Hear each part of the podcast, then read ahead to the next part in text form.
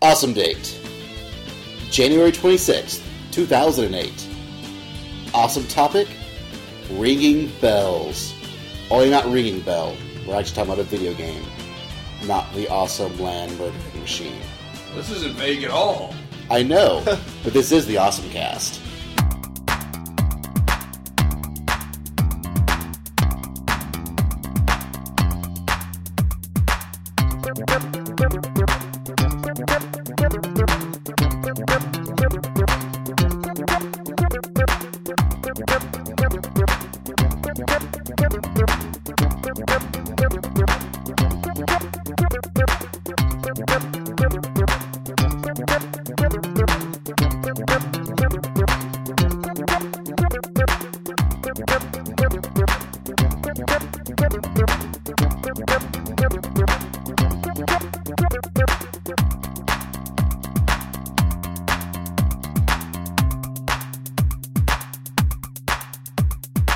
Okay, hey guys, and welcome to the awesome cast. I'm Basil, I'm Lee. I'm Uh, Douglas. I'm Kevin. and that's us.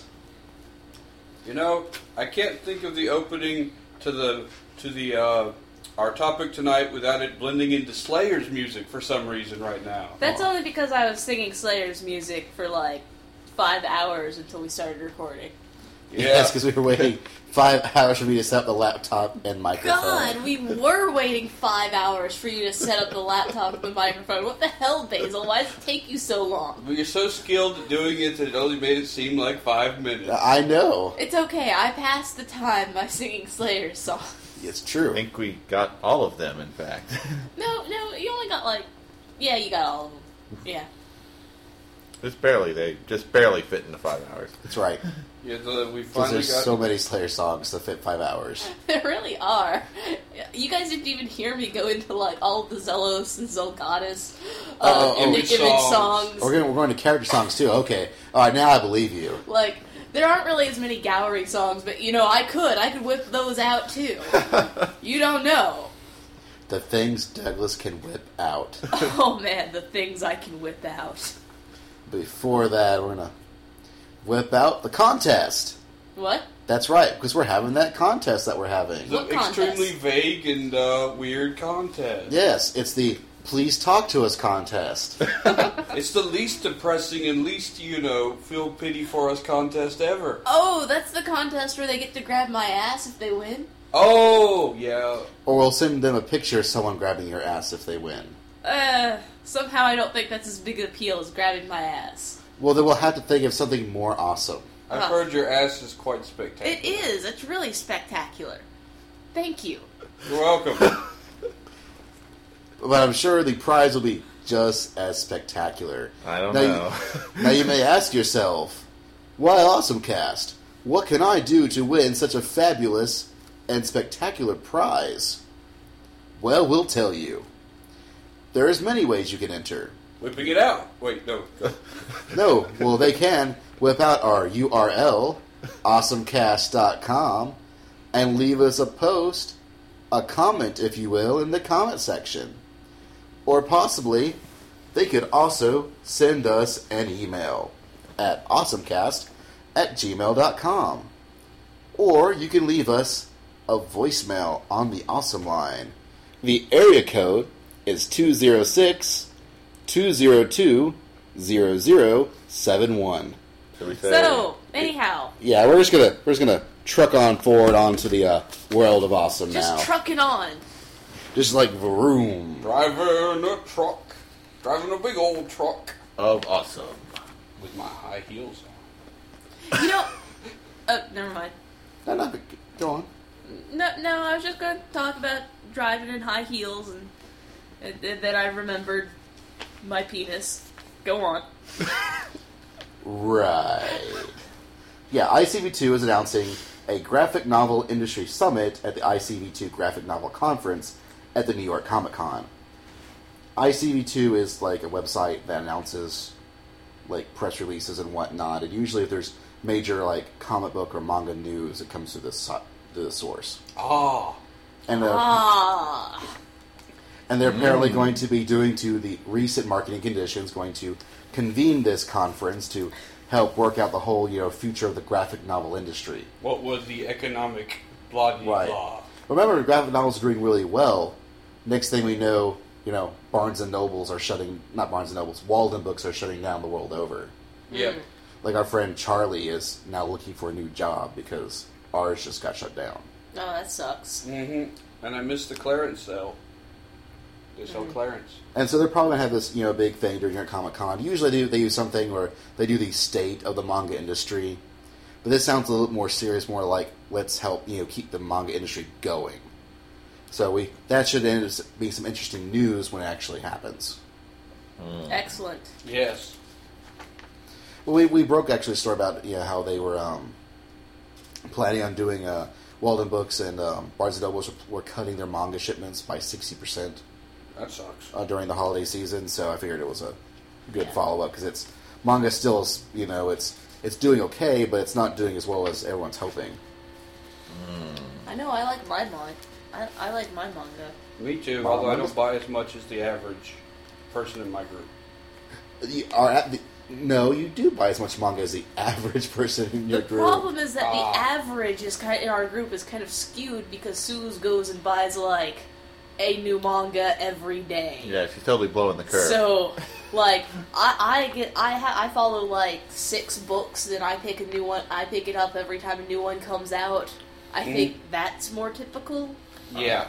yeah, Yeah, like- I hardly ever actually get any actual manga, but You're a failure, Kevin. You need to go get more manga. I do. I just don't get out to the bookstore much. They're like my courtesy bathroom reading material. Yeah, yeah, mine too, mine too. And apparently, Production IG finished a new seven-minute Kill Bill sequence. They're actually. Well, I first thought maybe they're making more Kill Bill movies, Mm-hmm. Mm. but apparently Tarantino's like, or I can just film some anime and throw it as an extra special feature. That's what he's doing. Oh, They're uh, they're doing another seven minutes of the uh, Oren stuff. Just Okay. because. Just because? Are they going to put it on anything? They're re- they're re-releasing the movie in a new special edition. oh And god. Ah. that's to be one of the new special edition things they're doing for it. Ugh. Extra special edition Kill Bill now on one disc, twice as expensive, with an extra seven minutes of anime. Yeah. I'm sorry, Tarantino. I, I've already got the movies and I don't need another. Hey, if I can get, not get them on Blu-ray, I'm actually debating on it Well, yeah. because I really liked Kill Bill. One until and two when it came until out. the day I win the lottery and get a PS3, that's moot to me. I liked Kill Bill. Mhm. I did, but I thought it was too bloody. And I know that's kind of weird saying that. Oh, I thought too Kill Kill Bill was too bloody, since that was kind of the point of Kill Bill. No, it But was bloody. you know, I just you know, there's a lot of good things to say about Kill Bill. A lot of good things to say. But you know, whenever we say them, I just sort of feel that we we need to put it out there that you know it's stupid bloody, and for some of us who don't like things to be stupid bloody. Yeah, that is definitely a hindrance to those who don't like stupid bloody, much like Helsing Ultimate can be a hindrance Yeah. to those who don't Yeah. Whereas some of us who don't mind and kind of like the occasional stupid bloody, enjoy the shit out of it, it. it was it was awesome. Yeah, yeah. So- well, Yeah. you're you're free to enjoy that.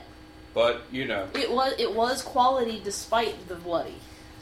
Now, out of nowhere, Square has decided to remake yet another Final Fantasy, sort of, on the DS. Final Fantasy Legend 2 from the Game Boy. Oh, I remember that AKA. game. You know, I had that game back when it first came out. me too. the second saga game, as it actually is. It was terrible. I had no idea what I was doing. now, now I've got to state that I love to death Final Fantasy uh, Legend three. Yes. Three is when they perfected it, got all their shit together, and had awesome, pretty Chrono Trigger time traveling esque, even though there are only three periods to travel to, adventures. Yeah, that was actually pretty cool. I had, And, I and, had and that. you had like the Talon is your awesome little ship, and they had this awesome music, and you went raw raw. yeah. Isn't two the one with all the different worlds, and you're climbing this crystal tower thing? Yes. That one was okay, but three to me was the penultimate, or ultimate, not penultimate. What the fuck am I saying? It was the awesome, awesome shit. Two would be the penultimate. Yes. Because it came before three. Yes, yes. But 2 is, I know a lot of people really like 2. And it had some interesting ideas, like when, you know, Th- I think it was it Thor that would resurrect you until you killed Thor, and then you couldn't resurrect anymore. I thought it was Odin, Wow. though, Oh, it was, that's right, it was Odin. But you know, you say tomato, I say shit. That's right. Yeah, that's right. Yeah, it was Owen, and Absolutely. like as you, you were- if you were to lo- lose, you know, the game instead of a game over, Odin would resurrect you for a small penalty. But after you killed Odin in the game, Yeah. you no longer got that option. Didn't you eventually Oops. climb to the place where you're normally resurrected and then kill Odin there? Or yeah, something like that, I think. It's been a while since I played it. But you had like options of like humans and mutants and robots and like chimerical beasts. The game had a stupid amount of options and probably was you know way more than most of us who were weaned off at the beginning. You know, a lot of people didn't Yeah. exploit the options just because it's hard to figure out what the crap is more is stronger, and you usually just go, especially when it Yeah. was on the Game Boy. yeah. So in that case, it might actually be really good that it's on the DS because they're giving it the full, you know, The full 3D workover? the full 3D workover, where they got the original producers and they're getting all new character designs by um, Gen Kobayashi, and who worked on The World Ends with You. Oh, Awesome. that's, So- that's That pretty should good. be cool. so, um, are they going to release it under here under the Legends name or the Saga name? I would assume it'd be Saga since Because they've been they're doing correcting Saga everything. stuff since Yeah. uh, PlayStation era and all. hmm Yeah. oh, Saga Frontier. Only I loved you. I'm gonna try it one day. And hey, it lives on. It's sort of its last remnant. yeah. A lot of the same guys on the on the 360. oh, I just like Saga Sun- Frontier because the only video game I ever played was Canon Yuri. I It's, must it's play true. this. Like there I've is- gotta fucking play this. it's got canon lesbians. Yes. I could not stand to play the game with a hill of beans. Thankfully, Kevin bought it off for me for pretty cheap. What game? is it? Yes. Saga Frontier for the PlayStation. PlayStation One. Oh. I'm not even sure where it is, but I have it. I, I remember I had a, this friend in middle school. It's like the other guy that played bassoon. He loved Saga Frontier. Like he would sit there and he would write on his desk, "Come to Saga Frontier." oh, it Like- it's like the you know Uh, If you like it, you either like Yeah. it. If you don't, you don't. it's a horribly broken, messed up game that takes forever to learn the mechanics of, but Mhm. it's interesting. Can I borrow it, Kevin? if I wonder- ever find it again, I wonder if it's like stupid expensive off half.com on the internet. now. Mhm. Probably I have is. not looked. Well, yeah. You know, IGN posted a story which I got through Wire about Winter, the game that never was. It was made by the um, InSpace, who did the game Geist for the GameCube, which was an in- first-person shooter where you actually had to take control of things in order to get through levels, like a dog or a gun turret or, or humans or whatnot. Because you were a ghost. Right. Let's just put That's that pretty out there. awesome. And apparently, it was going to be about a game where you had to like survive this horrible snowstorm. hmm And apparently, you know, IGN posted a screenshot. It looked like really good for a Wii game, hmm and apparently, it got a lot of really good uh, initial buzz through Nintendo itself when the, the Wii was first getting off the ground. But now that they have gotten really, really good with the casual market and whatnot, hmm they were like, uh, "We don't know about this anymore." And Ow. apparently, look, looks like it may never like actually ever get made. And it's still, I think they're still working on it. I think you might say, but they're not sure if it'll actually get picked up by anybody Mhm. or Nintendo or anyone. So it's it's a crying shame because the Wii can also use more actual video games. Exactly. Nintendo, you're doing good on the DS, but more Wii games that aren't party games. Come on, guys. I don't know. I'm I'm kind of content to keep having all the games that I be, I'm interested in come out on the 360. Yeah. But In Like- Space is sort of owned by Nintendo, so it's Uh, true. But I already bought the damn Wii. Give me some more games I can play on it. and I'm sort of the same boat. I would like to see more interesting games on the Wii that uses its unique controls, yeah. but not just a bunch of mini games. Yeah. I like to make use of both my 360 and my Wii. and my PS3 while we're at it. no, you don't get that. Yeah, it's still the best Blu-ray player. Uh, Oh, and the best PS2 player, at least mine is. Speaking of PlayStation, supposedly, this is total rumor, we might actually be getting the original Persona remade onto PSP. Yay. Um, that's another point. That's another point in the favor of me buying a PSP. It was apparently leaked by um, Hong Kong's magazine GameWave. They apparently leaked other things by accident, like the existence of Disgaea 2 Portable and the um, Mobile Suit Gundam Bonds of the Battlefield for PSP were actually both leaked through this magazine before it was actually So it could actually be announced. legit. So in fact, very much could be legit. Which is good because Persona's like 90 bucks plus on the internet for PS1. It claims the remake um, will retail uh, um, in Japan on April 30th for uh, 5,040 yen. That's kind of cheap. We'll feature all new characters and scenarios. Hmm. So we'll we'll see what happens. I- I'm kind of hoping because Persona is really really hard to play because it looks incredibly dated. Yes. If you like wizardry, this is a good game for you. Are they? Uh, I hope they're redoing some of the mechanics with it too. the mechanics aren't like well, okay. The mechanics, eh. I would love for them to like give it like maybe the Persona 2 treatment where it wasn't in first person. Well, the But that's battles just weren't me. in first person. Well, I, I hated, Yeah. or, or if it's going to be still in first person with the same block move, block move, block move thing, Mm-hmm. at least give it some life and personality to the level so they don't look like the exact same room over and over again. that That would reminds be really nice. that reminds me of Oh. playing Fantasy Star One and getting lost all over the place. yeah. That actually reminds me of playing Persona 4.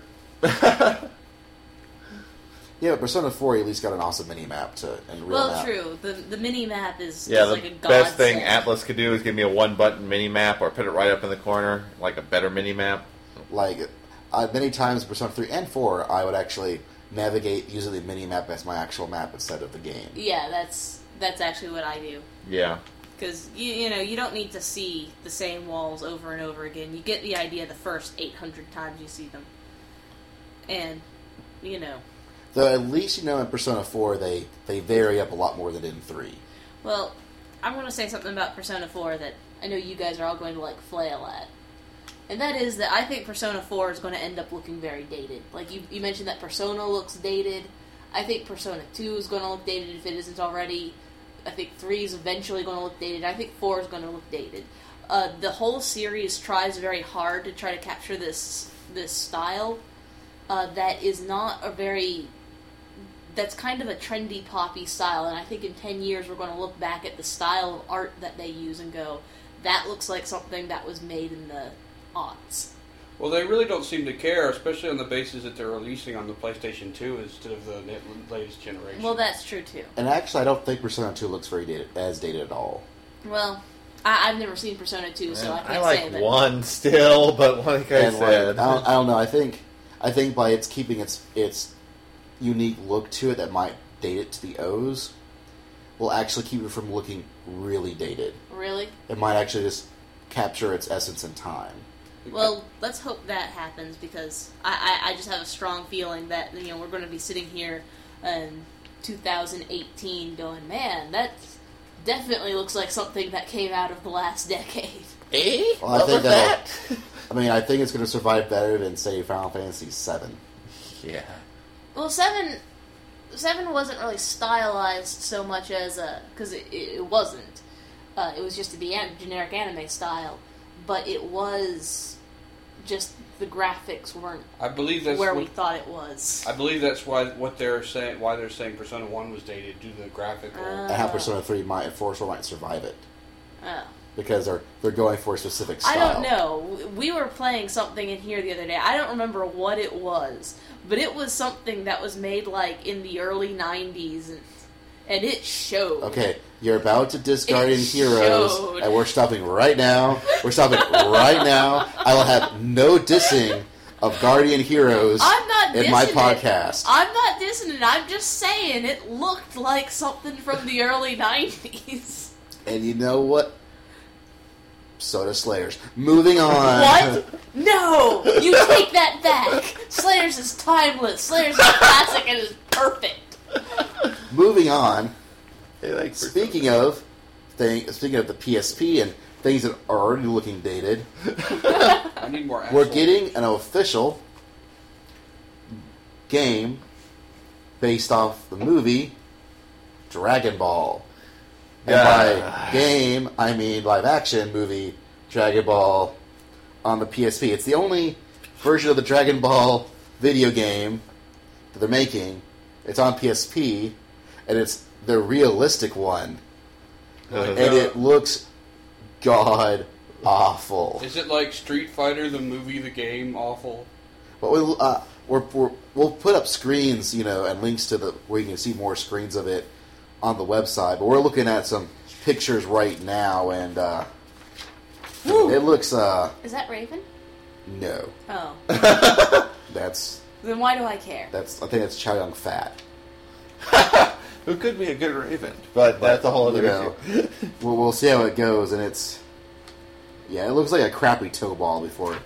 You know, we're not talking toe ball two or anything. We're talking Go ball one. we're talking toe ball one like level here, and it's What's the next topic? that was pretty much it. But you know, speaking of Namco, Namco Bandai, Yes! Yes! Oh god, yes!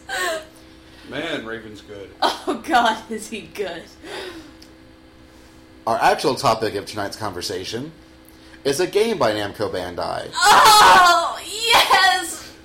Oh. Do we need to pause again? Oh, yeah, we need to pause.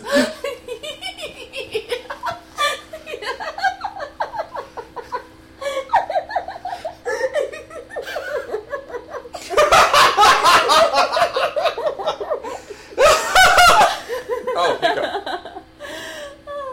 okay, kids, we can turn this Are you podcast right good? around. Uh, yeah, I'm Are you good now. good? I'm good now. Okay,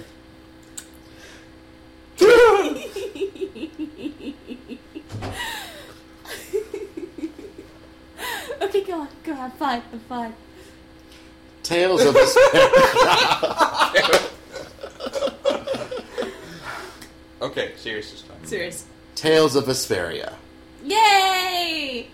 I love Tales of Vesperia. I like, really, I love it.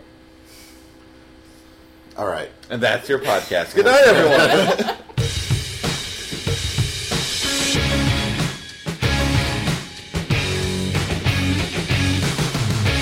Reaching out for no man's land to take a breath and take a chance. I walk a thousand nights to change the world. Where to go, when to stop, who to trust, what to say. Found them all, just need someone to share. Snarl in the dusk, every day to carry on. Aim so strong, I am so strong to go on. Living in the past is not the way to live. I wish you could hear me say that I miss you. How are we back? Play some. I get probably ring a bell. Yeah, I I'm think- not sure which version we'll find, the English or Japanese. but We'll find You'll something. find the English version better than you'll find the Japanese version. and they're both sung by the same person. They, they both sound the same. I mean, yes, Yep. we, we covered this last posca- podcast when I like Barry both of couldn't them. figure it out. oh yes, yes. I they're like both, both Bonnie of them. Pink. They're both, you know, the same person. Yeah, it's not like when they do the crappy, crappy get some English singer to try to sing the same songs like they used to do with uh, what company was it that did that all the time? Where they dubbed anime and got some got some obnoxious sounding English poor Are you talking about the people who did the lunar translations? Working Because they actually design. did Working The design. lunar ones were Yeah, good. the lunar ones were pretty good. Yeah. like th- a lot of times they had they did have to change like the m- the song like radically and completely. Mhm. but- they sounded. The, yeah, they they really tried to keep the same spirit of the song. I was thinking more like the ones where they like uh, on the DVDs of like Rurouni Kenshin and stuff, where they've tried to change the. Oh yeah, It's like. Of Of course, then they get things like Wild Arms, where they took out the Japanese vocals And instead putting whistling. It actually sounded way better. Yes, and Wild Arms 2, actually, they took out the vocals, and you could hear the badass guitar riffs, and it sounded really, it sounded really awesome. So- Well, in Arms 3, they sung English, but there was a way to make it randomly do it the songs in the Japanese version that I never really figured out. well I, I remember the Magic Knights Ray Earth anime. Uh, they had a song that was done in English, and it was it was lol-tastic. yeah. soon, we'll be here. Yes. That's why I watched it in Japanese, folks. I like to- Oh, stop. But that's not what we're talking about tonight. No, we're talking about Vesperia, which is the greatest game that you're not playing. I don't know why you're not playing it, but if talking to people on the internet has taught me anything, it's that you're not playing it and you really should be. See, see, Susie's obsessed with this game like I was with Persona 3. It's like that kind of a good game where you could really get into it and sink your teeth into it. And as The most awesome characters ever, but it's a Tails game, so what do you expect? This is the game that made the Xbox 360 sell in Japan. It made the Xbox 360 sell out in Japan. Yes. Uh, most people in Japan sit there and debate whether or not this is the best Tails game in comparison to the old school games. Like, they're not even comparing it to Symphonia anymore. They're comparing it to, like, Fantasia, you know, Damn. the Destiny. one in Destiny, you know, the ones that they're never going to beat because those those two now have the power of. Nostalgia glasses. Yes. Man, I liked uh, Eternia, aka Destiny 2. Well, this is, you know, the 10th game in the Tales series, Yeah. which is kind of amazing since this series started on the Super Nintendo Yeah. hmm and then immediately went on to PlayStation 1, and there's already 10 of them. Well, they're typically good games, uh, except for Crap India, but we're not going to talk about Crap India. Well, well, I guess we should talk about Crap India so that you guys know which game not to touch. I think it's called Legendia. Le- Yeah. Legendia. or They actually Legendia, made a or- game yeah. called Tales of Legends.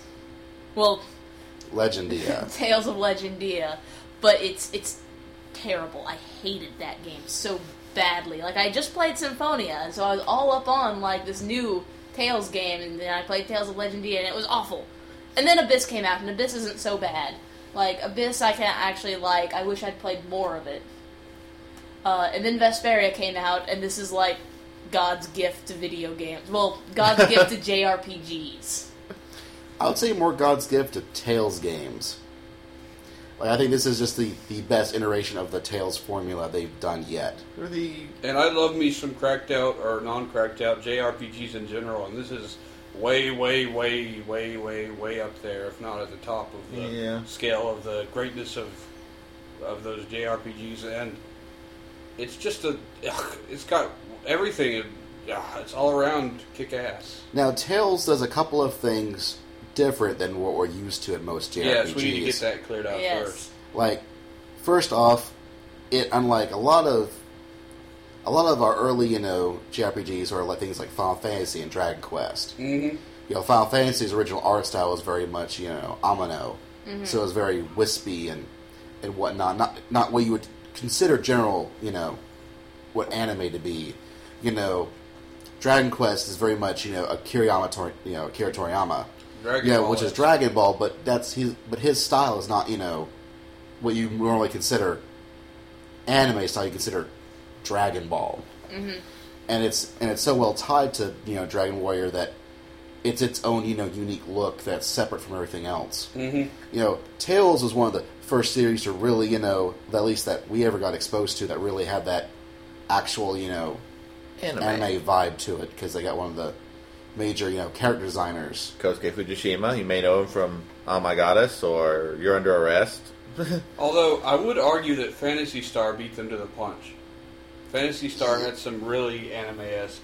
You're Yeah, right, Like and if- 80s And if anime. anyone actually ever played them, it would have, you know, Oh, that hurts. I own Ooh. Um, Fantasy Star 4 four different ways. yeah, I- Fantasy Star Four Way. yes. But yes, That's how- you, you have a great point. I just wanted to point out for those who may have played Fantasy Star that. Okay, never mind. Go on. Indeed. but you know, but that's that's that's just you know one of the things. The other big thing was you know its fighting system is completely different. Yeah, the fighting system is radically different. It does, if you've never played a Tails game before, it Or a does Star take. Ocean game. Yes, Play Star Ocean, it's very similar to that. uh, yeah, but if you've never played those two, if you're just used to the turn-based RPs, or even if you're used to like the Kingdom Hearts style of real time of real time RP, uh, it's a little bit different. It takes a little bit of getting used to. Uh, now, I've, as I've said, I've played all the Tails games that have been in the 3D setting, and I, I personally think that Vesperia is probably the best action system that they've put forth yet. Yeah. Now, way it works is at least in the original ones, Uh huh. you instead of having turn-based battles, it was all real time, but it was set on a flat, you know, 2D plane. So it was almost like almost like playing, let's say, like a fighting game, only you were, um, you actually you could actually swing when you swung your sword, you swung your sword. You you would cast you you would have your charge, you'd cast your magical attacks all in real time. You actually had sort of an action component as, as well as the, you know, strategy compo- strategy elements to it. and usually your compatriots were AI controlled, and you could issue them commands. Overall, it was you control one character, and the other one's backed you up. Well, if you're playing it right, you're telling them all what to do all the time anyway, so. Or you've got it set up where you don't need to. well, And you know, the only two rule game systems that really did it was Star Ocean and you know Tails, which is interesting because they were both originally you know Wolf Team, which was yeah. Yeah. Made by the same little Same. team group. Has it since split off? Yes. they Yeah. split off actually because of uh, Tales of Fantasia. Um, they ran out of money, and Namco was willing to produce it, but they are going. They want a lot of changes to the game formula, and the ones who didn't agree with it went off to form Star Ocean with Enix Ah. and formed Triace, and the other teams stayed on and formed the, the Tail, Tails team. So you know now Square Enix owns Star Ocean and Bandai Namco. I mean Bandai Namco owns uh, Tails. Tails. Interesting. Yeah. And then when they moved on to Symphonia on the GameCube, they introduced a 3D element to it, mm-hmm. where you could actually it wasn't just you know the flat 2D plane anymore. You could actually move around more so. But in Symphonia, the the 3D plane was was real primitive, uh, and it played you you could play the entire game as though it was a 2D game, like it was so primitive. Uh, however, in in Legendia, the fighting system had a major upgrade, but it was almost like a step. It was an upgrade that was almost like a step back because they actually went out in Legendia and they got and they got like an actual fighting game team. Yeah, the to Soul help Calibur them- team. Yeah, they got the Soul Calibur team to help them design their fighting stage, and that helped and hurt in a lot of ways because it played like a fighting game. It almost played a little bit too much like a fighting game for an RPG where you're trying to do multiple characters with strategies and having actions Yeah. built in.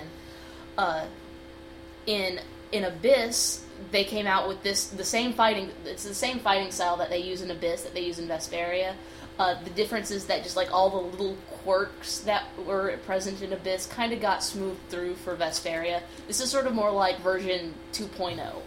My only real complaint with the Vesperia control system is I found jumping almost useless. Yeah, that that is true. And that's been a problem in all of the 3D Tales. I eventually Yeah. got where screw it. I'm just gonna go sneak up behind him and beat the shit. I remember in Tales of Destiny some awesome running, flying, jumping, stabby action, and I kind of missed that.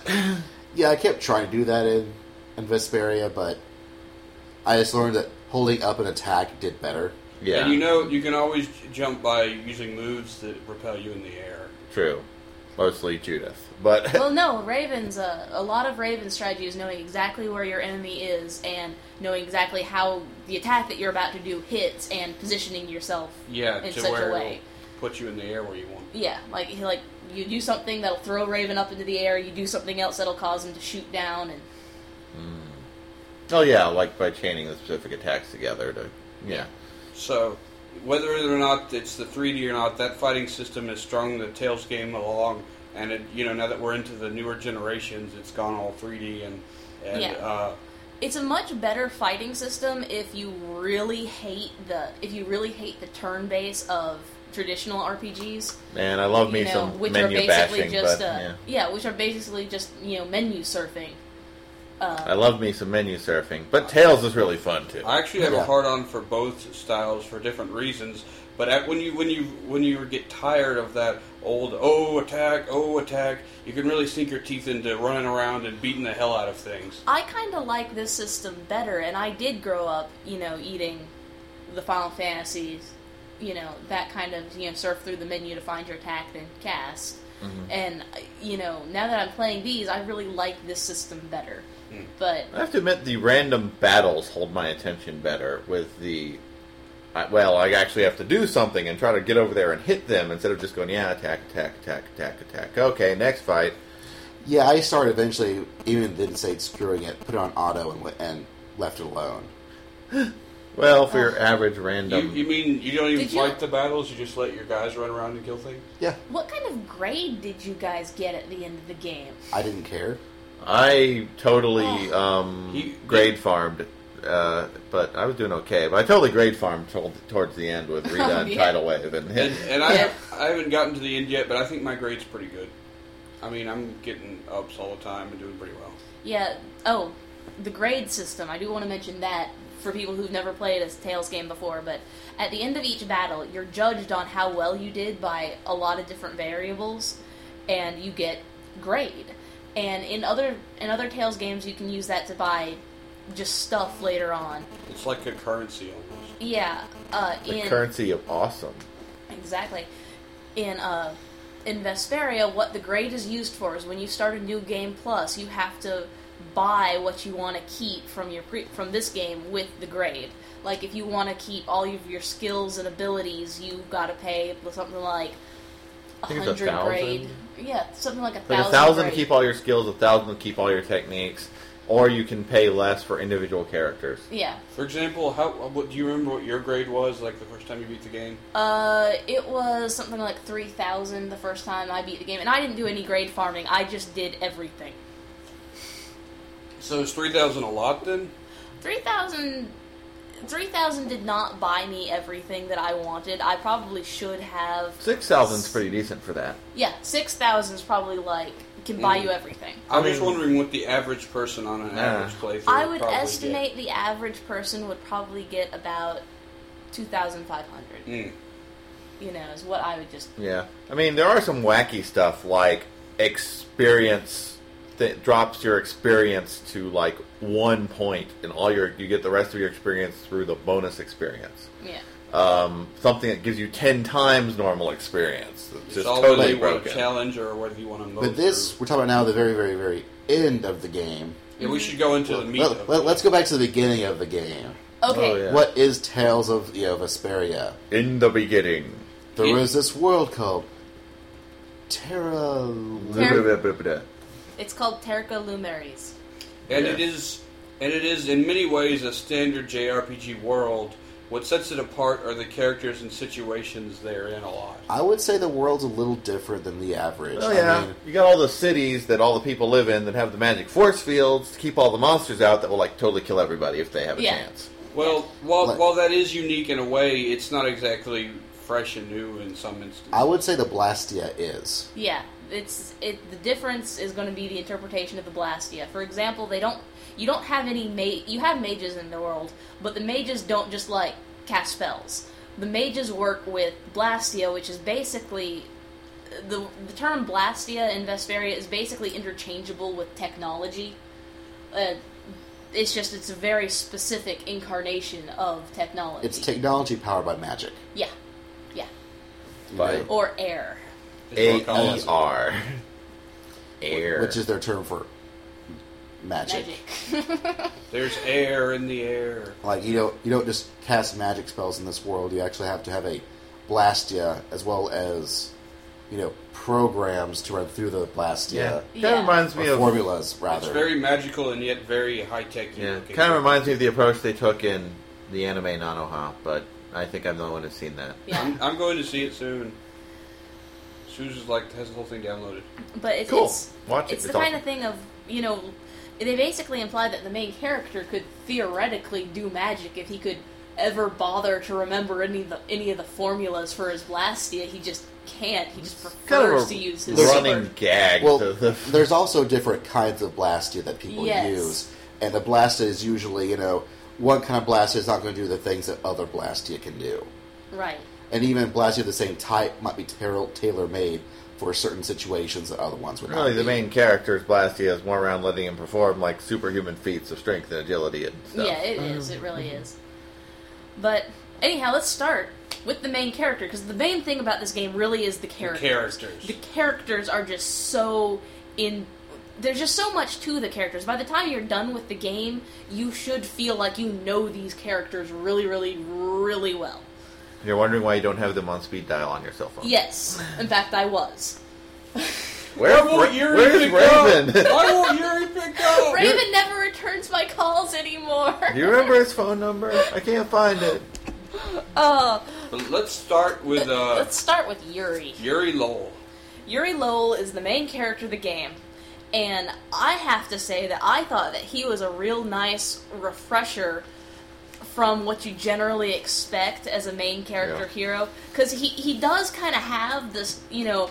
Oh, I'm the silent loner. I'm the silent lone wolf badass character that you know. I just can't tolerate authority and he's a rebel.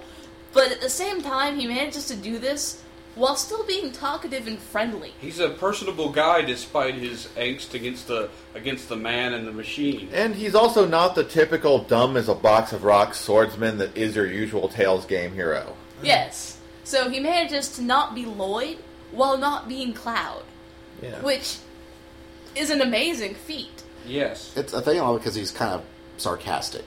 Yeah, he is very sarcastic. Uh, But he's still very much a hero, even though he's got these anti-hero qualities about him. yeah, well, I think that's a large, large part of the game is is Yuri's anti-hero qualities Mm-hmm. because despite okay, on the cover there's this blonde guy, and he's actually in, in front of Yuri on the cover. Man, the cover is so deceptive. I was know, like, like, it, the blonde guy is Flynn, and Flynn is Yuri's best friend, and the cover would have you believe that you get to play Flynn, and you do, a little bit. For like one fight. Yeah, it's like, but but really, Flynn is still really important to the plot. He's really, really important. he's he's pretty much Yuri's fo- foil because he's the stand what you usually think of as the standard hero of an RPG. Well, you could also say that Yuri is Flynn's foil. Well, yeah, the- Mm. but since Yuri's the main character, you're usually looking for someone to. Well, But- yeah, go ahead. the thing is, is that the both of them are very important as they sort of represent this whole sort of. Uh, Doing things totally by the book and doing things from outside the rules kind Yeah. of. Well, it's attitude. more like how they complement each other. Like, I really think that the point that these two characters were trying to make is that you have to have somebody who stay who stays in the rules and who is good, like Flynn is, and you have to have somebody who's willing to go into the shadows and be a little bit You- darker. You're looking more like Flynn's Batman, Floyd is Commissioner Gordon. yeah, yeah, That that's what you're really looking at here. Lloyd. Floyd? yeah. He, he said he said uh something. Flynn, Flynn. Wait, Well, who's You said who? Flynn and Floyd. Where's Yuri? Yuri is Batman. Yuri is Flynn. Batman. Oh, Okay, all right. Pause. All right, we're right. I'm gonna s- I'm gonna redo this. You know. All right. Yuri is Batman, and Flynn is Commissioner Gordon. Yeah, I, I think that's a pretty good. Actually, Pretty good really, parallel. it actually really me- reminded me of the dynamic of the two main characters from the manga and Sanctuary, where Mm-hmm. one is going to fix the system by becoming a politician, and the other one's going to fix the system by becoming a yakuza. Yeah. And, and the thing is, is they you really can't have him on your team because they wouldn't get along, and they well they get along, but they're Their very methodologies, strange, not getting along, having different ideals way. their methodologies are totally So- different. So, you know, one of them needs to be doing one thing, the other needs to be doing another thing, and then they like meet and clash, and you have the foil. Well, you keep talking about their meeting and clashing, Lee, and and where was that? Because Flynn the very and Yuri. first time they meet, oh yeah, yeah. like the first time. Minor spoiler warning: the first time you meet him, it's a fight scene. And I don't mean clashing necessarily as a fight. It is. yeah, but they go at each other in a very friendly, joking manner. There You is have also a to- For their serious. throats, but yes. You have to That's pretty humorous. I mean, I don't think they were really going all out. now okay, they, guys, we're gonna have to stop, and we're gonna have to play the game because you're both wrong. Um, that's kind of smacking of elitist there, Susie. I Let- know. And I'm right. So Okay, okay, okay. Let me clarify. I don't mean clashing as in literally crossing swords, even though it does happen. I mean they have their differences. technically, Okay. I was I had an axe. yeah, but they, they do have a lot of ideological arguments throughout the game. They're brothers is is the reoccurring theme over and over. Even though they want to go different routes, at the very basic, they both always support each other. At the very end of the game, that is a huge, major issue. That you know there are things that Flynn, who's a good stand-up knight, cannot shoulder, and there are burdens that Yuri, who's the dark vigilante hero cannot shoulder, Yeah. but the two of them together can take all of this. Yes. I certainly enjoyed that Yuri in the game made more than at least a few morally questionable decisions over the course of the game, and it did not immediately hand wave it away as, oh, that's fine, he's the main character. They actually would bring that up later, and is that really the right thing to do? Well, And there were some instances I, I felt they where actually didn't do it enough. Yeah. Like I, I Right. too felt that there are some things that Yuri did that they should have wag their finger at him a little more. But hell, there were some things that Raven did that they should have wagged their finger at him a little more. Yeah. But the general Yuri's plight is that we mentioned earlier there's these cities, and they're protected by these what is known as barrier blastia which are huge versions of the other Blastia that keep the monsters out. by generate gigantic force fields.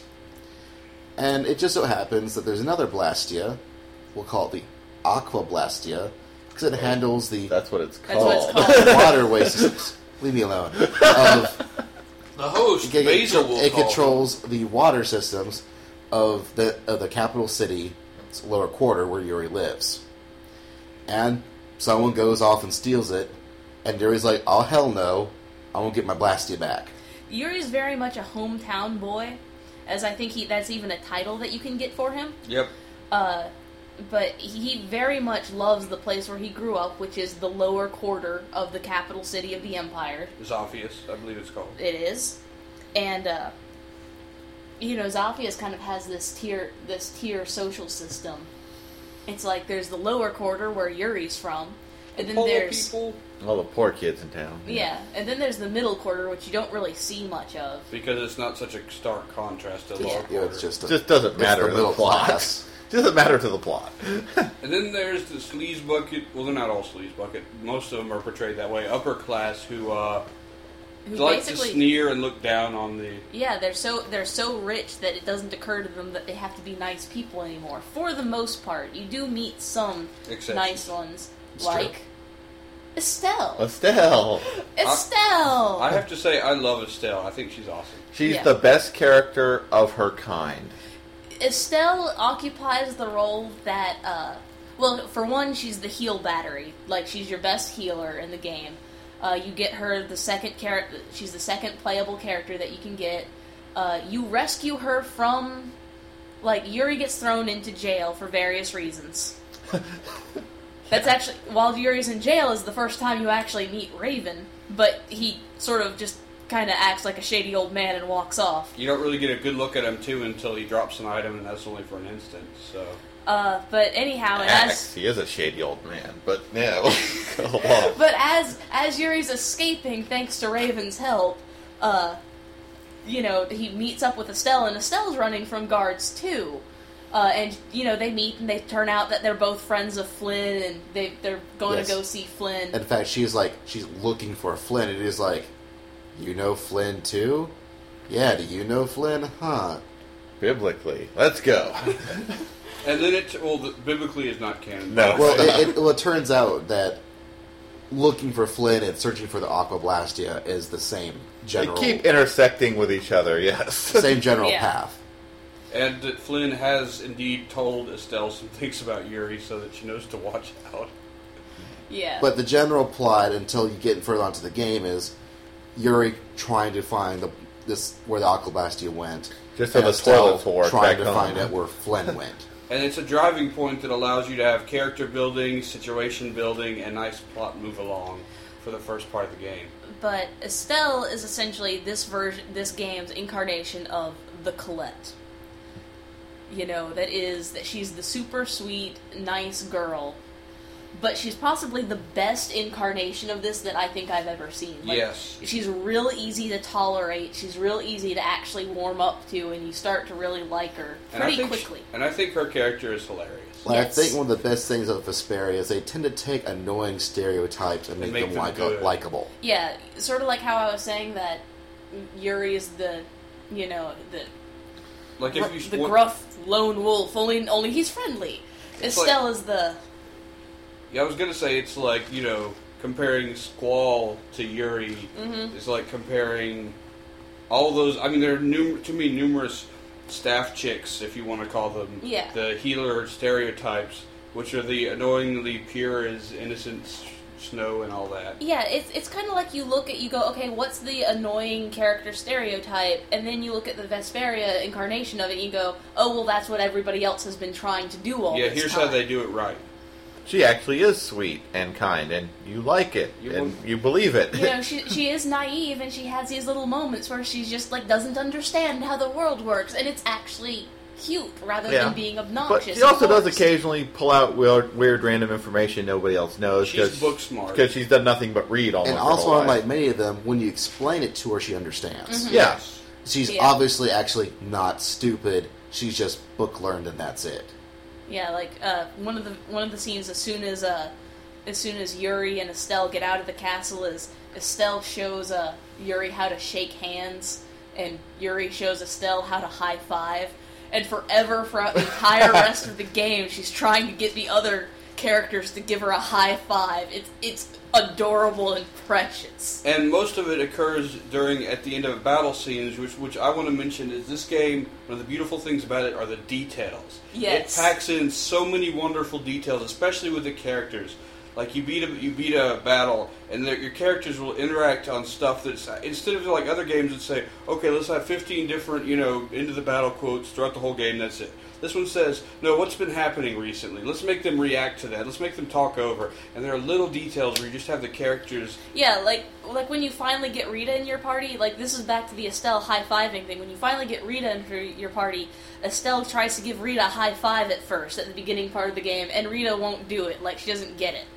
Uh, a little bit later, Rita will actually hold up her hand for Estelle to high five with her. Near the end of the game, uh, near the end of the game, like both of them will hold up their hands eagerly to high five each other. And you Rita know? will look all smug and proud about it. So. Yeah, I mean it. It's Yeah. just like throughout the entire thing, there's there's little things like that. And, and and this is all taking place after you've beaten a battle. It's not a Mm-hmm. scripted event, so it's a little touch that you notice and go, "That's awesome." They're like It growing. depends on what characters you have in your party, what's going on, what happened in the battle, who got the last blow in. You also Yeah. get things like the skits, Yes. which are act- which are Tale uh, standards. which is tale standards, which isn't in any other RPG. Now they're now also the skits are also voice acted in this time, so you don't have to sit there and squint and like try to read what these little text things are saying. Uh, They're- they're, they're they're voice acted for you, and they're voice acted beautifully. And Yes. uh, what happens is, as you're playing through the game, you'll see in the bottom left-hand corner, Yeah, somewhere Yeah. like that. you'll see Bottom like left. I think it's the back button, and you press it, and it'll have a little title, and then suddenly it'll pop up um, character portraits where they'll talk to each other about various things that have happened, yeah, and it's usually um, you know timed for the actual situation at hand. yeah, like for example when when um, Yuri and Estelle were escaping from the castle, they had a couple of uh, depending on which room they were in, they'd have a different conversation. yeah, Like depending on pe- hey, they're breaking into say a hallway versus the kitchen or like a soldier's room or something. yeah. But some are set up by where you are in the game. Some are set up by what you're doing, like if you've cooked something particularly horrible, or a character has been wearing a certain outfit for a I long love time. those. By, by, Uh, by the way, can I ask a question? Sure. Uh, Judy's outfit, where you know, it's one of. I can't. It's a spoiler. Never mind. I'm going to ask after the podcast. Let's keep going. Well, we'll we'll eventually get to a spoiler section because And then I, I can- cannot do a Vesperia podcast without Okay. talking about some of these spoilers. But I want to get through the other characters first. Yes. We've got others. Hey, let's- Uh, Carol, talking about archetypes that you think are going to be obnoxious. Carol is a prime example. Oh, he's he's Carol. about twelve. I thought I would hate Carol when he joined He's the my best party. example of Naruto ever. He's this No, ob- that's Black Star. he's this obnoxious little kid that you think, oh god, now I have. Oh wait, we forgot to mention repeat. We'll come back to repeat. Or uh, repeat. You you have you have Yuri the badass loner, Estelle the staff chick, repeat the dog, and then you get Carol the obnoxious Shona little boy. kid, and you just expect like to hate Carol. But you never do. Like he never actually becomes obnoxious. He actually goes the other way, He can- probably because he grows up a lot. Yeah, he becomes really endearing because you can see him growing up, and it kind of grows on you, and you go, "Oh, Carol." Although I've known a lot of people out of the entire cast, if they have a character they don't like, it tends to still be Carol. Yeah, if Well- there's somebody they don't like, although most people I've met generally tend to say, "Oh Yeah. well, I liked everybody." they're awesome. well, you know, Carol is the little Shota boy, and some people really don't like that. But Well, it's more that they, they still found him to be the annoying little kid. Mhm. Like, they didn't But- find him to be endearing, they still found him to be but annoying. even on that scale, he's the least annoying little kid ever. Well, I yes. think I think that that actually has something to do with the maturity of the audience. Probably that you they know- don't, they can't see, you know, because it's been my no- it's been my observation that it seems like the older you are, the more endearing Carol is, which makes a lot of sense. Like if you consider some of the other characters' interactions. Mm-hmm. There were people I talked to was around our age, so. Eddie Carroll's endearing. I'm older than all of you, so there you go. There you go. Like, there you well, go. I'm not dissing Carol. I like Carol. I'm just saying that you know, out of all the characters, you know, if anyone's ever mentioned, it tends to be him. Well, still. But anyhow, I, I totally passed over Rapide, and this is a huge mistake because Rapide is something of pure magnificence. he doesn't exactly. He's just a dog. That's the magnificence.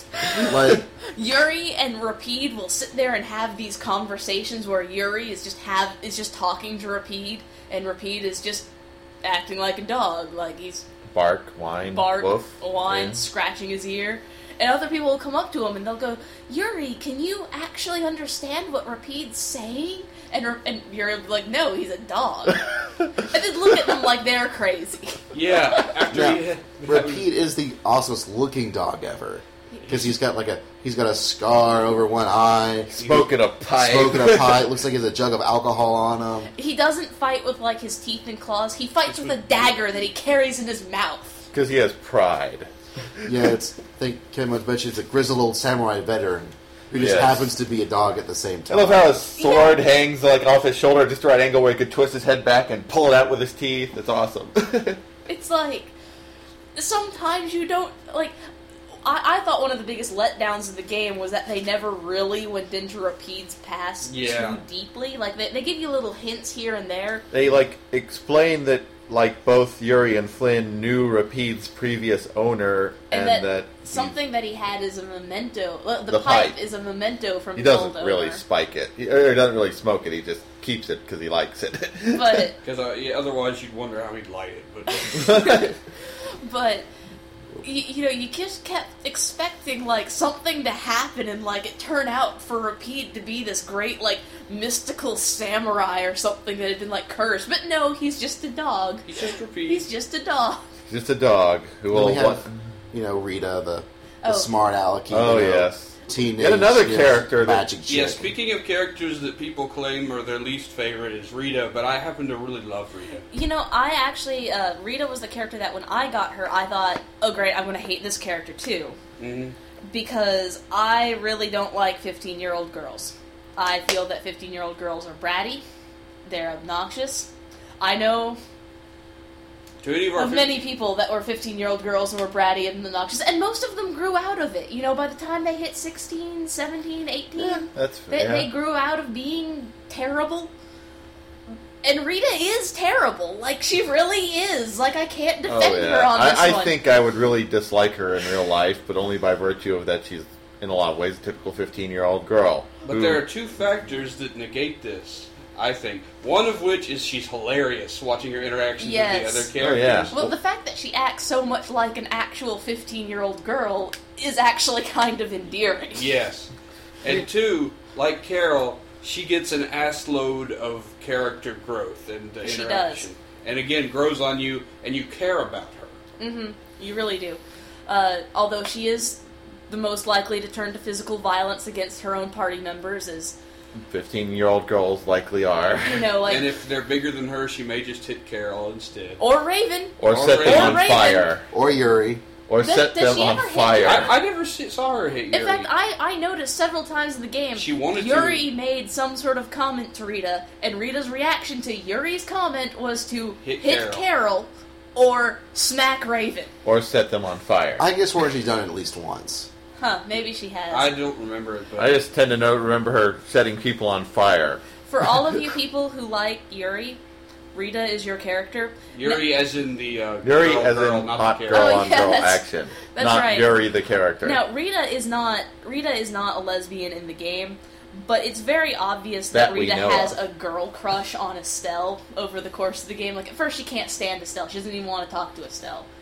But as the game goes on, like she starts to really like Estelle and it's really more like you know how I said in the beginning that Yuri and Flynn were like brothers? Mm-hmm. You really see the sort of sisterly bond develop between Rita and Estelle, and it's really, really, really cute. Yes. And if you put on your slash goggles, subtext. I mean, then look look for subtext. It's not incre- increasingly hard to to see affection there Yeah, either. the subtext is there. You just have to embrace it. Well, the and subtext go is with there It. for Yuri and Flynn too. Yeah, th- it is. it is. Just look at look at the There- internet. But there's also subtext between like Rita and Raven, Oh, Rita yeah. and Carol, yeah, Judith and everyone. yeah. know. yeah there's Estella and subtext. Repeat. I mean, you just, you, if you go by subtext, you know, Man, there's you're a love just hate relationship. you're just gonna dig Yeah. yourself in a hole you I don't think want you've to hit dig. the ultimate Vesperia crack pairing there, Basil. Moving on. Ultimate Vesperia crack pairing. Uh, I think Judy and Baul is up there. oh, Judy is the human personification of the uh, term coy. Yes. Judy is she's basically an elf. They're called the Critia in this this world, but they're basically elves. they Like, just I have mean- little extra antennas that come off the back of their head. I thought that was part of their hair. no, it's antenna. They Oh. actually refer to them as antenna. Oh, the oh, never mind. You're right. Um, um, what was I going to They say? do look a lot like hair. They Yeah. they, they they function as elves, but they avoid a lot of. Well, no, they don't. They have a lot of the elf stereotypes. All the rest of them kind of follow the elf stereotypes. but Judy's Judith does weird. Not. She's Judith, not, but she does function as the fan service stereotype. She does. She wears a bikini. They're constantly talking about the fact that she's wearing a bikini. and you know, and even Estelle's like, oh, to be like Judith. 'cause Yes. she's They're busty. bouncing. Yeah, that's I actually wish I could bounce. that actually is an end game skit of Estelle noticing how bouncy Judy's boobs are and Judy wanting to know what Estelle is talking about. you know, I Which think is interesting considering when you And I- first meet the character, she's I- wearing fully enclosing armor, and you can't even tell that it is a girl. Yeah. Well, that's that's getting to spoil territory. yeah, I was going to ask something about that, but then I But- didn't because it's spoilers. But you know, we finally because we need to wrap up our characters. We're going way too long on this. This is kind of Yes. sad that we're the- finally there's we're getting to Raven. And Raven. there's Raven. Oh, Raven, Raven, Raven. Oh, you guys are you guys are gonna have to talk about it because Okay, I'm just gonna let me- I'm just gonna spaz out if I try to talk Let, let about me it. let me go for it. Raven is a shady old man that reoccur you reoccurringly meet throughout the game, who eventually joins your party, who none of the other party members Well, we trust. might join the party. We don't want to spoil things. Like it, it's a very important thing that you don't know if he's going to join your party until like you know halfway through the game. He's a, definitely a shady old man who it's not entirely clear why he's there, He's why not he- just a shady, he's a shady man of, a, of the cantankerous old age of thirty five. Oh, yeah. yes. which is ancient for a JRPG.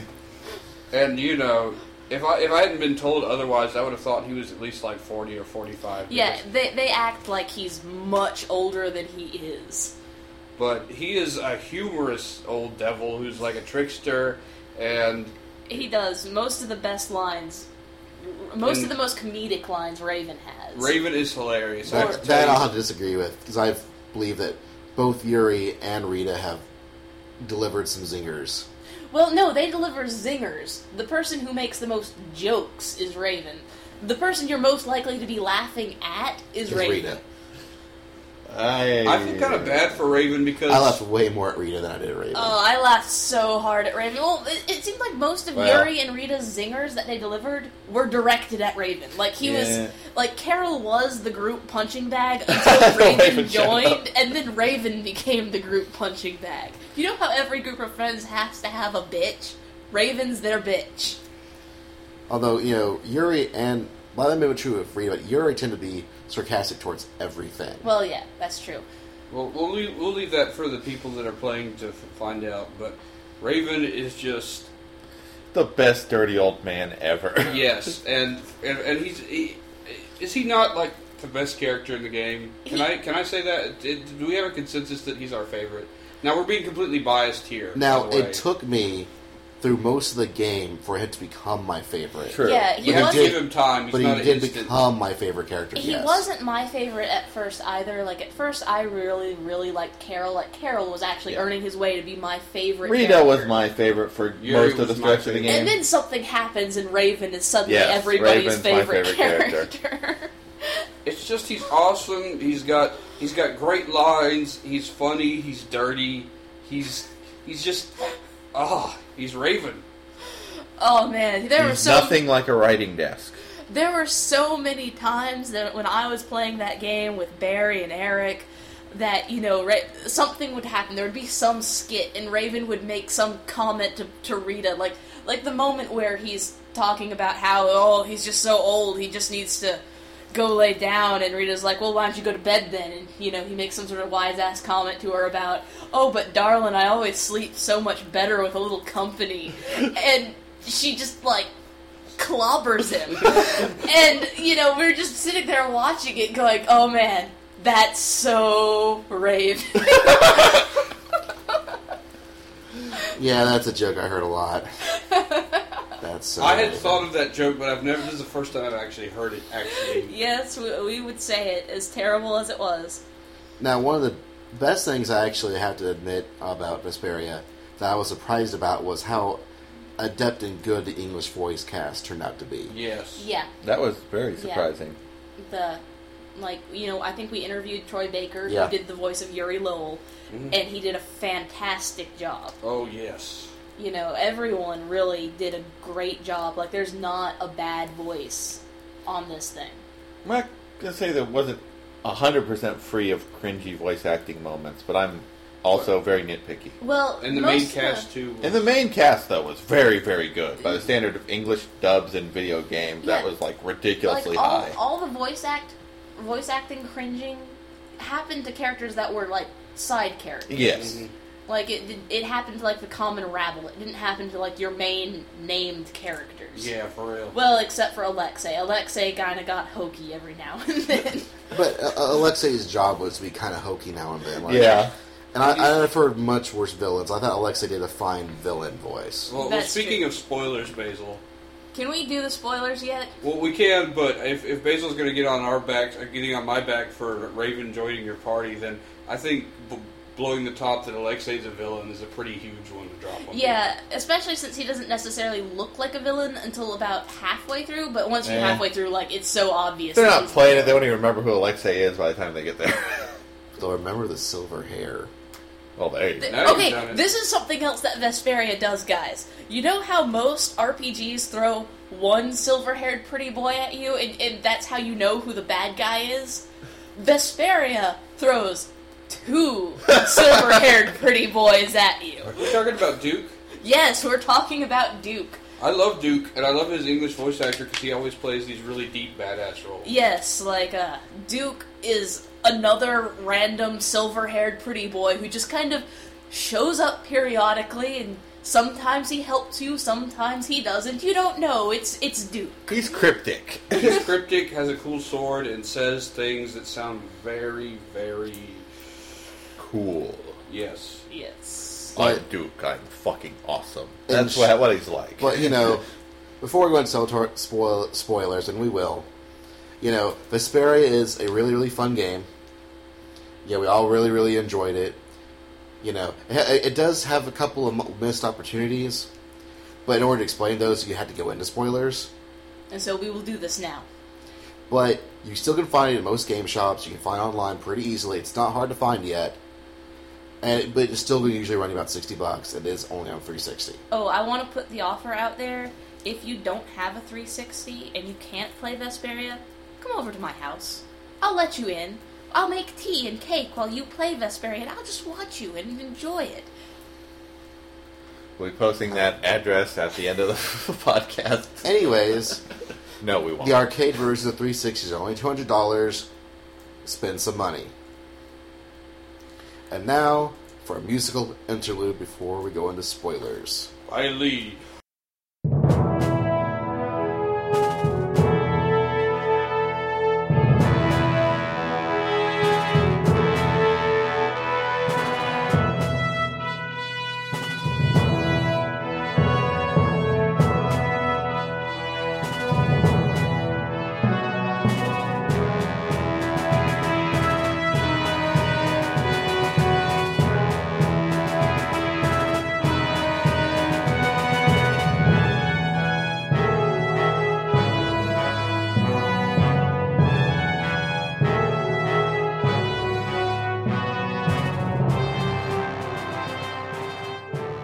Warning!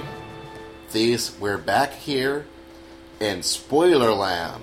So if you don't want actual, honest to God spoilers of major events, stop the podcast and go buy the game. You've Like- been warned. For example, Rita's totally gay, but only when she's aged up to 18. Yes, and Rave and, and uh, Carol's uh, actually a boy, not a girl. oh, damn it! there, there Oh, was God. trickery of But you can put Carol in a dress. Okay, okay. Here is this is seriously like I have to talk about this this moment because this was the best moment in a video game that I have seen in a long time. Like this scene, like after this scene was over, I had to stop the game, turn it off, and go cry, and then come back to it. Which totally nullified my crying, by the way. Yeah. But anyhow, like, oh man, I was so freaked out about this. But let me start with Captain Schwan. Captain Swan! Captain Schwan isn't like we were all sitting here joking, laughing, saying, "Oh, Raven's the best character in the game." Lies. Captain Schwan is the best character in the game. And you know what the best thing about Captain Schwan is? He's Raven. The best thing about Captain Schwan is that you don't know who Captain Schwan is for like a bajillion years in the game. Like you hear you hear passingly, you know, when when Re- when Yuri first gets carted off to jail, you hear that he got carted off to jail by the Schwan Brigade, who is under Captain Schwan. You hear Yuri complain that Captain Schwan basically does nothing; that all- his men always do the work. You But he's hear very well loved. yeah, but he's very well loved by his men. You also hear uh, Captain Kumor say that you know, oh, that Schwan is such a is such an upstart. I hate him. Uh, and you know, and later, like I played this game of Spot the Schwan, Yeah. which is like there after a after you go through this one dungeon, like the Schwan Brigade, you know, who's been chasing you ever since you left Zathis, shows up and they finally capture you and they turn to salute their captain and you see Schwan's arm for like a second as he li- as he lifts it up to give like the command to take you in. Like that's it. It's literally like a second. If you blink, you'll miss it, but it's there and it's great. And then like they're in Heliord later on, and uh, you know s- things are going on with the Blastia and Heliord, and they've got to solve them, and they do. They manage to solve them, and as you know, your characters are like. Okay, we saved the day. Time to go back to the inn. You know, it pans up, and you see Captain Schwan standing in a window, and he just turns and walks away. Well, well, like sort of a See his silhouette of back You see mostly. his back, yeah. Well, y- yeah, you see his side. I know. I, I saw it like three times because I'm obsessive like that. But anyway, uh, and then later in Heliord, as as you know, the princess is like, "No, I want to continue my journey," uh, and uh, you know, Commandant Alexei is like. Well, uh, okay, you, Mr. Yuri Lowell, you used to be a knight. Will you continue to watch out after the princess as she carries on around the world? Which seems irresponsible until... Which seems irresponsible at first until you realize that as soon as Yuri left, uh, you know, Alexei turns to his back and goes, I have a job for you. And Captain Schwan walks out from behind the thing. It's, again, only for like a second. You only see him for just like this Oh, I- tiniest little. I noticed that one pretty clearly Like- myself, but... Yeah. But you never see all of them. You Yeah, only you- see bits and pieces of them. Y- Until... You never see all of them.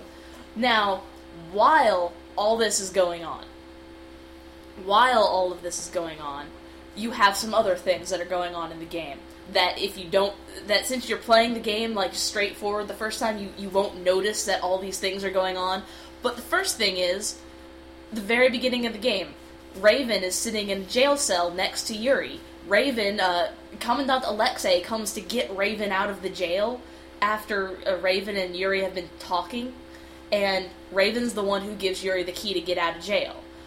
You know, y- you go on forward, and it's Raven that sent them to the shrine that eventually got them caught.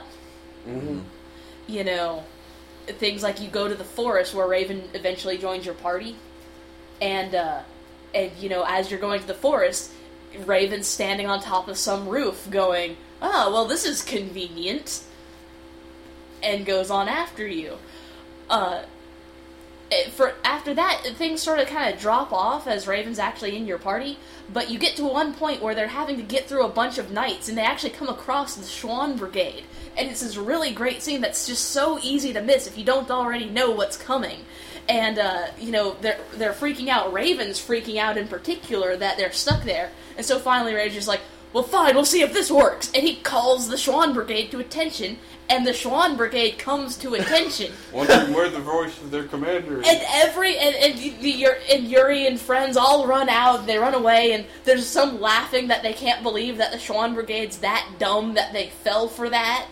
But and then you, later on, as you're playing the game, you know something happens, and Estelle is like, "Oh, I can't go on.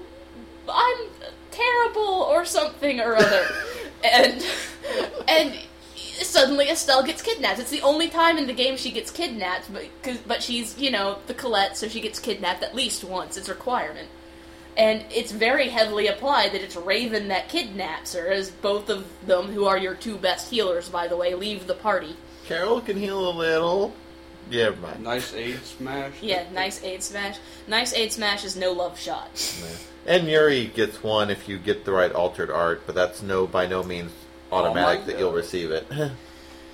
But anyhow, and so Estelle's been captured, Raven's missing. You go to the Holy Shrine of Bactia, and you have this little co- thing where, where Alexei reveals that he's basically the big bad guy and that he's been wanting this whole time to use Estelle's power to further his evil goals. I'm an evil And bastard. He, and then he's and then he's basically like, but I don't have time to deal with you now. Schwan shall take care of you, and they send Schwan in to fight you, and it's Raven. Schwan has been with you the whole fucking time. It's Raven with a with a very nice haircut. Yes, Now that's a raven. yes, that. Oh That's man, so Schwan you mean. like that's the moment where people just My jaw dropped, man. yeah, And like and and the whole thing. You told me that one of the best lines was the whole the attention. That became like a hundred times greater because Yeah, like oh man, that is it's. You just you're playing the game, you just don't see it coming, and then you do at the same time. you, you know Awesome. something's up, and you're kind of connecting the dots, and you see that, and you go, "Oh shit!" Yeah, Yes. like I, I figured by that point that Raven might have been working for Alexei, but I didn't.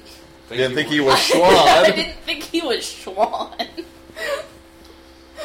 oh. And that's how Oh, Captain Schwan. Schwan saved Christmas. And then Captain Schwan, in the end, decides that he actually really liked Yuri and really wanted to help, and he didn't know that Alexei was gonna Do that. become butt fuck evil. He And seemed so, like such a nice evil overlord for so long. Uh, and and so, in the end, he actually sacrifices himself so that you can escape, so that Yuri and gang can get out of there and they can go rescue Estelle. And then shows up in the very next scene right That's after. right. which Well, I'm you have glad to- I kept after playing. his You have after to his move to the next tragic dungeon, though, but- after his tragic death, I had to turn the game off and cry, and then I As came did I. back. I came back, and the very next scene, he's like, "Oh, hey guys," Hey guys, what's going on? Where are we going? and then and then they proceed to kick him. They proceed to kick his ass. Y'all didn't have the worst part. Mine was 'cause I was playing over at Douglas's house, yeah, and um, I had bought some costumes because you can buy certain things like levels and gold and costumes online using actual Microsoft points, which is a point of some contention whether you should do it or not. I said, screw it, I want some dis- different costumes. As which did I'll I. ex- I'll explain why later. And so I moved everything over to the um, to my memory card to take it over to. Um, little did I know, while I was doing something else, Douglas had went and bought some gold, some gold, sorry, for the hot springs. for the hot springs. oh, the hot springs are so great. Madly Musk. Well, and as it turns out, when I went home, I didn't realize that Douglas had did this, and I couldn't play my game because it thought it had bought the gold on my account. But I had never bought that gold, but it thought it did, so it wouldn't play on my 360, and I couldn't continue on the game.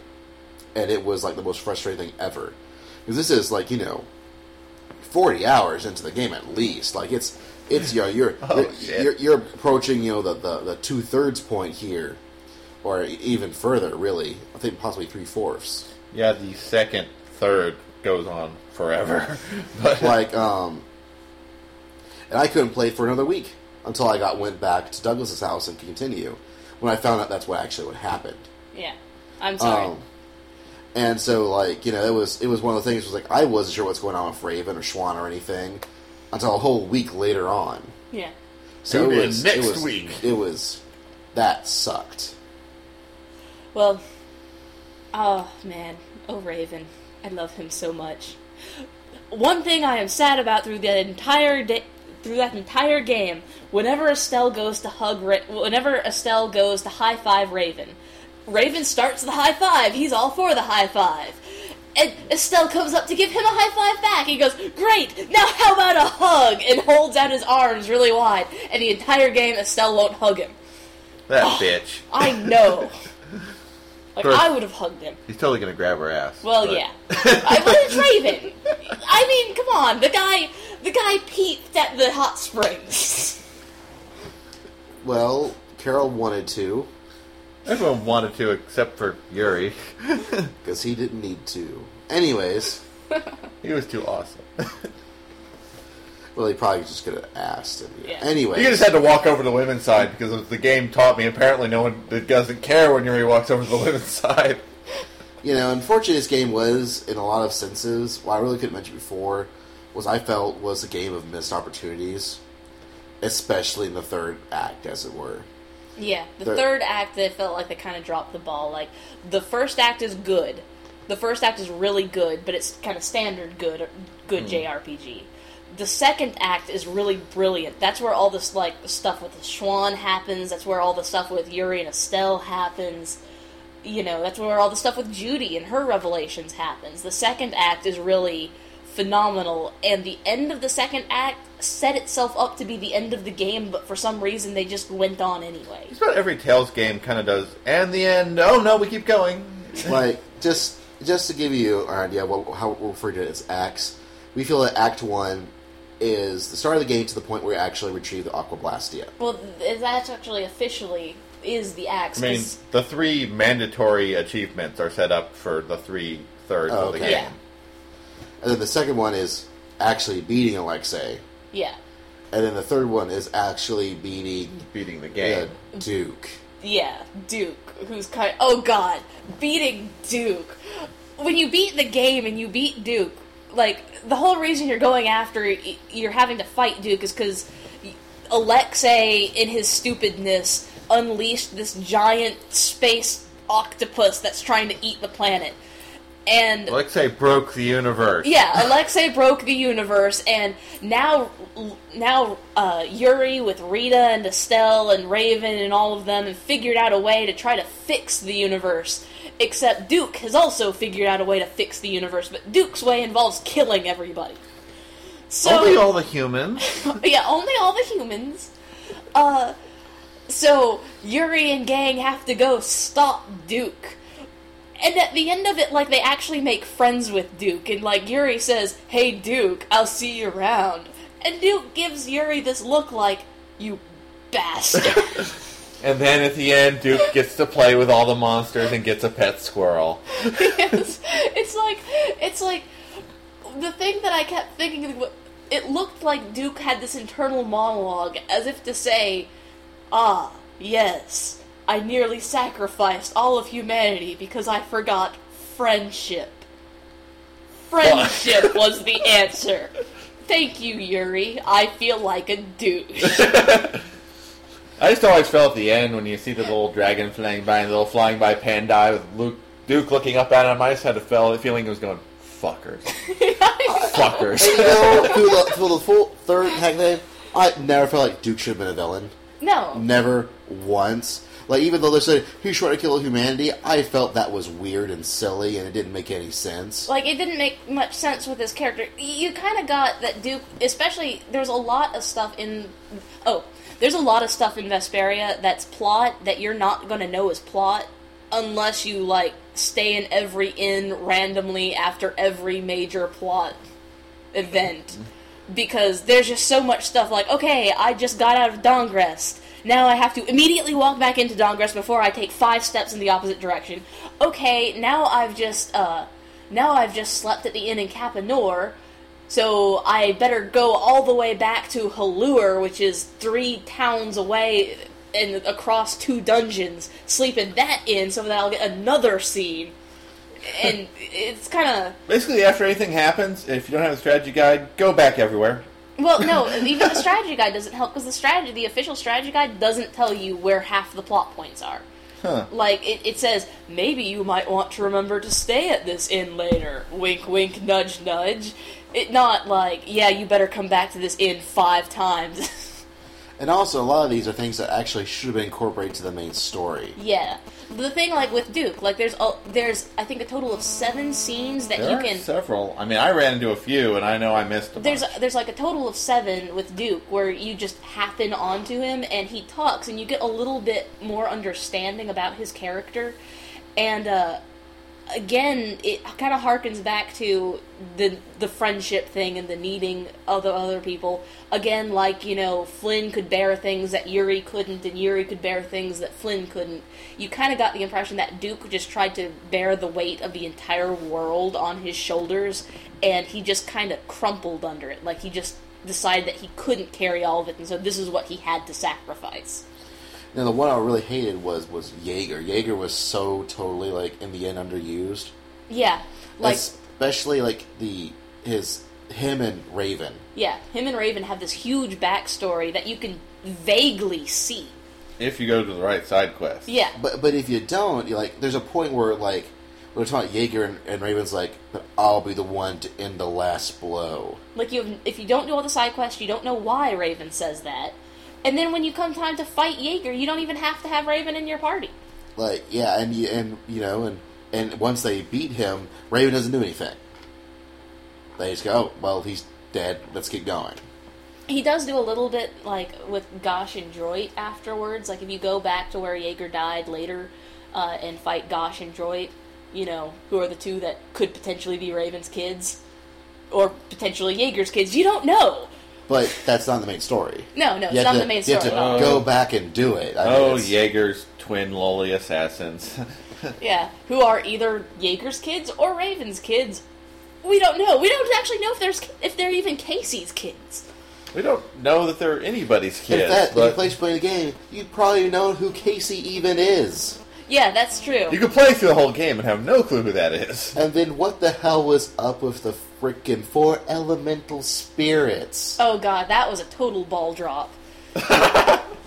Like apparently the, the best way to fix the, the the problem with the out of focus or anything, now that you got to this point, is The giant space octopus. so Space Octopus is apparently get rid of Blastia and have everything controlled by the four elemental spirits. Which kind of makes sense. which means they take this really interesting system they have for magic that's a little bit different, neat, neat, neat twist on everything, and then shove it away for a really crappy generic system.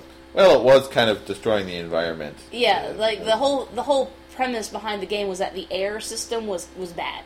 It didn't really work. They needed to get a system that worked, and they used Estelle's power to make a system that worked. Uh, and so that I could kind of see, but it was again like it was just a case of like they dropped the ball. Like they could have done so much more with it. They could have gone so much more into depth with it. There's a little mini game that you had to play during one incident that they Yeah. really should have had you either do it all the time or not have done it at all. Oh yeah, so we're in spoilers. Estelle, totally a princess. Just go. That's not really a spoiler. It's so obvious that she's a princess from the very moment you meet her. Yeah, Like, the reveal comes when they're like, oh, Estelle's a princess, and the only one surprised is Carol. Yuri's like, yeah, kinda Yeah, I figured. Even Rita was like, yeah, I figured. but I don't know, just like you know, uh, I can see like them wanting to create a new system, but then they go, and I'll call you as it Efreet, you know, for the fire. I'm like, could you not have thought of something original, something that sounds cool, that's not a Final Fantasy summon? Lafritte's not originally a Final Fantasy summon.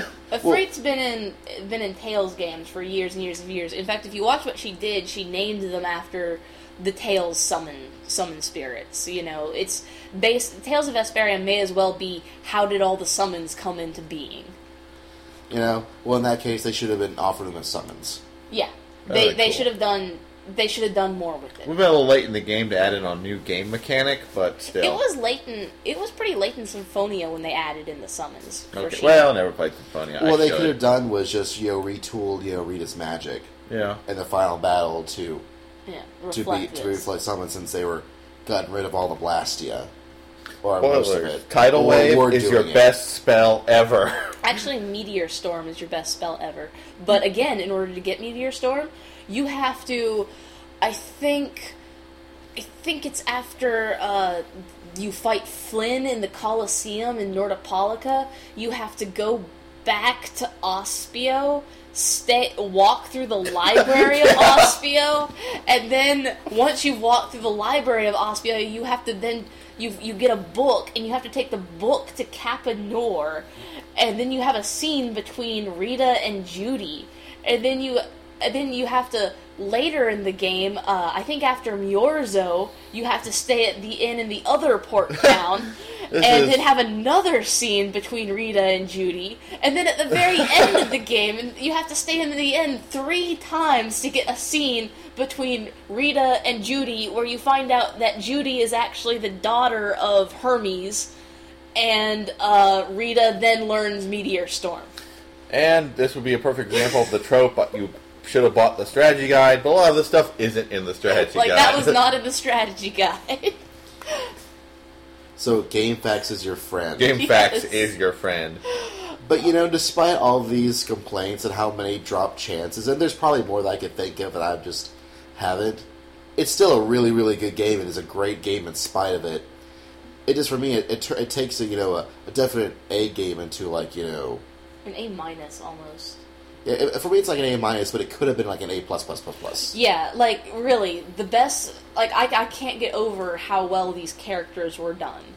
You know, like you can sit, you can sit for hours and hours and hours on each character. Like you, the things that we've said in this podcast already are basically just a brief gleaning of what these characters are really like. Barely touched, barely scratched the surface. Like, I think in the end, I still think I like Lost Odyssey a little bit more, but mostly because I think it was a more streamlined story. And Yeah. there wasn't quite so many. It did have its own share of drop chances, just not as many. Well, uh, Vesperia has a good story. It has a. I would say that if with a few like revisions that maybe they'll do when they make it into an anime eventually, Uh. it probably will be. you know, when they make it into an anime eventually, uh, I think it could become a great story. Okay. Just, just Namco Bandai, if you ever listen to this, make Alexa your actual final villain. Really, I mean, Like- you really set him up to be the villain. Have you him really, be, like, consumed by the Autophagos or something. Have like them. You can even have them fight Duke. Then Alexei needs to drop down out of the Alpha- Autophagos with like a space octopus on his head, going, "I will kill you all." No, no, no, no, that's, that's too I much actually, like. uh, I actually would have really liked if we could actually have fought the Autophagos because, as it was, you fought Duke, and then you magically fought, and then you magically like plot scene to the Autophagos, and I thought it would have been more satisfying to actually like fight. Yeah, that so in shit. the anime, have them fight the Autophagos. I mean, you can do that in anime. It could be the big same kind of scene, but make it look like they actually are fighting it. Evil space octopus. What the hell, guys? But yeah, we'll let. That, there's been crazier bad guys in the universe. Uh, well, I do want to. I probably should have mentioned this in the part before the spoilers, but uh, one thing that you know people have lo- saw- said, you know, well, why Vesperia? You know, why that word? And the reason, and this is my crackpot theory reason, listen to her. is uh, Vesperia is obviously based off the Latin word vesper vestis, which means the night sky. And one of the major things in the game, like, for one, the night sky in the game looks really, really pretty. Like, they spent a lot Yes. of work on making those stars look gorgeous. The main, the brightest star in the sky in this game is called Vesperia, and there's a little legend that goes along with it that Estelle will prattle off one, one point or another and uh, the the characters name their guild Brave Vesperia. But the real reason that I think that they had Vesperia, you know, the night sky, be such a reoccurring theme was because of the Autophagos. Like when the Autophagos finally shows shows up, it just covers the night sky. and even during the day, it still looks like night where the Autophagos is. And I think that that's really the reason why they tied it all in like that. Yeah. which works.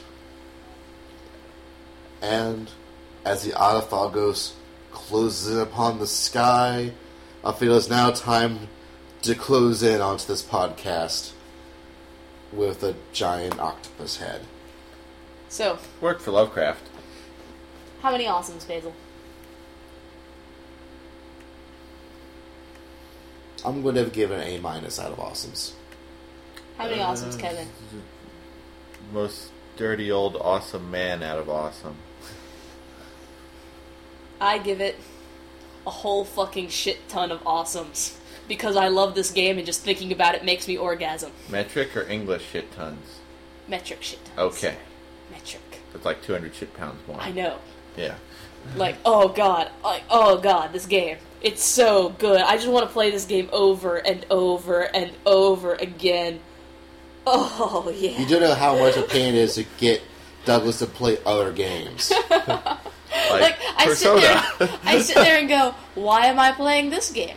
I could be playing Vesperia right now, and my offer is legit. If you can find where I live, you can come over to my house and you can play Vesperia on my 360, and I'll make you tea and cake. I just have to be able to watch you play. Okay, well, yes, that's that's the deal. But we're never giving you the address. Good night, world.